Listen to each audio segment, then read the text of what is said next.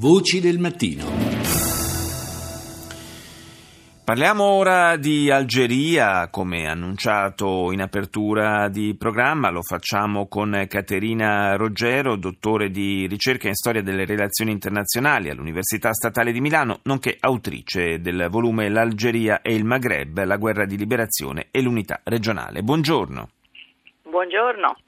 Dunque, in Algeria c'è un forte dibattito politico in questo periodo, in questi giorni, eh, intorno alla eh, riforma a, co- della Costituzione. Eh, una riforma che, fra le altre cose, eh, dovrebbe introdurre anche un limite eh, di due mandati per quanto riguarda eh, la guida del paese. Una, un dato che può apparire quasi curioso, se vogliamo, visto che questa, eh, questa, riforma viene portata avanti dal governo e insomma al potere eh, nel paese ormai da tanti tanti anni c'è la stessa persona. Infatti, guardi, ha già detto praticamente tutto nel senso che eh, il dibattito in realtà su questa riforma dura ormai dal, dal 2011 fondamentalmente e la riforma principale all'interno di questo progetto di riforma eh, è sicuramente quella della limitazione dei due mandati che però è promossa da Bouteflika, il presidente al potere che è ben al quarto mandato. Quindi diciamo innanzitutto questo fatto di un dibattito lunghissimo, 4, 5 anni, forse 6 anni, ecco siamo nel 2016 ormai,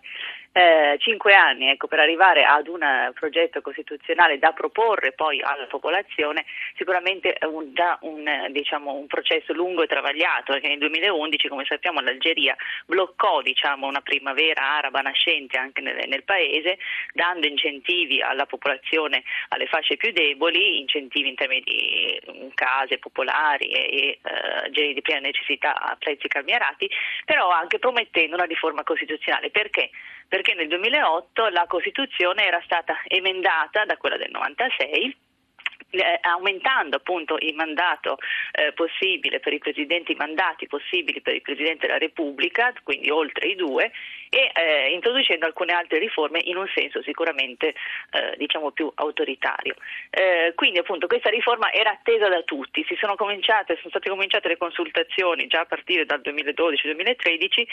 per estenderla in un modo più diciamo eh, eh, allargato possibile a mm. tutte le fasce anche dell'opposizione, cosa che però non è stata accettata dalla gran parte dei partiti dell'opposizione dei movimenti politici dell'opposizione, quindi non c'è stata quella partecipazione eh, auspicata dal potere e infatti quando è stata presentata in pompa magna tre giorni fa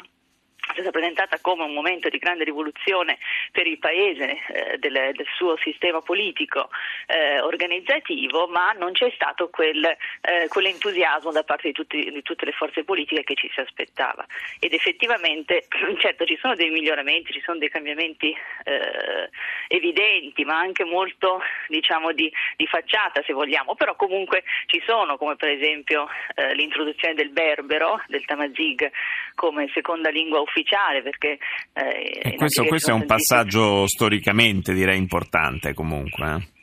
Esatto, molto perché eh, nel 1980 ci fu prime, la prima rivolta diciamo, di opposizione al partito unico che poi rimase a potere ancora fino all'88, che era il Fronte di Liberazione Nazionale che aveva portato il paese all'indipendenza, diciamo, la prima forma di opposizione venne proprio dai berberi che chiedevano l'ufficializzazione proprio della loro lingua e cultura questa non è, non è, mai stata concessa fino a oggi, fino a questo progetto di Costituzione, e ha portato negli anni a tantissime, eh, tantissime soprattutto due, rivolte eh, finite nel sangue. E eh, non so se vi ricordate, ma sicuramente chi, chi guarda questo paese con interesse ci ricordiamo tutti del decennio nero, il Come decennio no? nero degli anni 90, ecco, del terrorismo. Sì, il paese venne letteralmente inghiottito dal terrorismo in quegli anni, erano anni esatto. veramente di, di, stragi continue, molte delle quali eh, rimaste passate quasi sotto silenzio per quanto riguarda l'informazione internazionale. Certo, certo, il paese ogni giorno era toccato da un attentato, dalla, dalla morte di eh, giornalisti, anche intellettuali, c'è stata una grande diaspora di, eh, di, dell'intelligenza diciamo, algerina verso la Francia soprattutto, ma tutto cominciò nell'88 quando ci, manif- ci, furono delle manifestazioni molto imponenti che si riallacciavano, poi erano state come smosse da questa rivolta berbera del, del 1980 e queste grandi manifestazioni erano un po' come le primavere arabe che abbiamo conosciuto nel 2011, chiedevano pane e libertà e, e, poi però erano state in un certo senso cavalcate e poi eh, strutturate, anche lì si è un po' vista la storia che, poi è, che abbiamo visto nel, nel 2011-2012 eh, dal movimento islamista che era l'unico strutturato e capace di, eh, di dare diciamo, una, un, un'organizzazione anche per arrivare alle elezioni. Il fronte islamico poi, appunto, di salvezza se non ricordo male. Esatto. Esatto, il Fronte Islamico di Salvezza, che fu il primo partito islamista riconosciuto nella regione legalmente, partecipò alle elezioni e arrivò a un passo dalla cosiddetta stanza dei bottoni per poi però essere bloccato da un colpo di Stato. Un po' ricorda quello che è successo in eh, Egitto eh, nel, nel, 2013 quando appunto un colpo di Stato militare ha fermato il processo eh, democratico perché dominato dalle formazioni islamiste cosiddette moderate. Poi è vero che effettivamente eh, sicuramente hanno, c'è stata poi la presa delle armi, quindi uno scontro tra lo Stato e queste forze eh, islamiste in cui rimangono tantissime ombre. Bouteflika, il presidente al potere oggi, è arrivato al potere nel 99 19, quindi al potere praticamente quasi da 20 anni, è arrivato come il salvatore, eh, il salvatore certo. della patria, il salvatore dagli anni del, del, terrorismo ed è per questo diciamo che ancora un alone di, eh, di rispetto comunque in una parte consistente della popolazione che lo vede come colui che ha portato il paese fuori dal terrorismo con famoso, il famoso processo di riconciliazione nazionale che a detta di altri ha lasciato molte ancora ombre perché ha, ci sono state tantissime amnistie secondo quelle,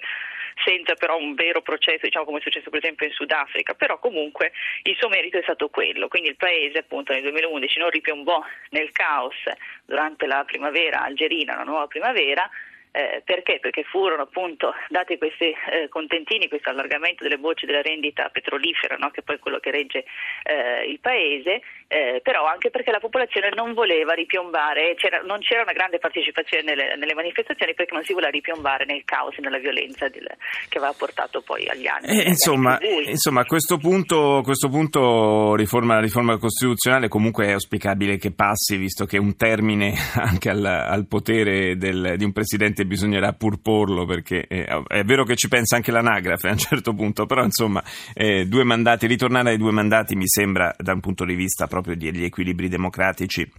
un passaggio comunque di rilievo. Eh, io ringrazio Caterina Roggero, grazie di essere stata nostra ospite.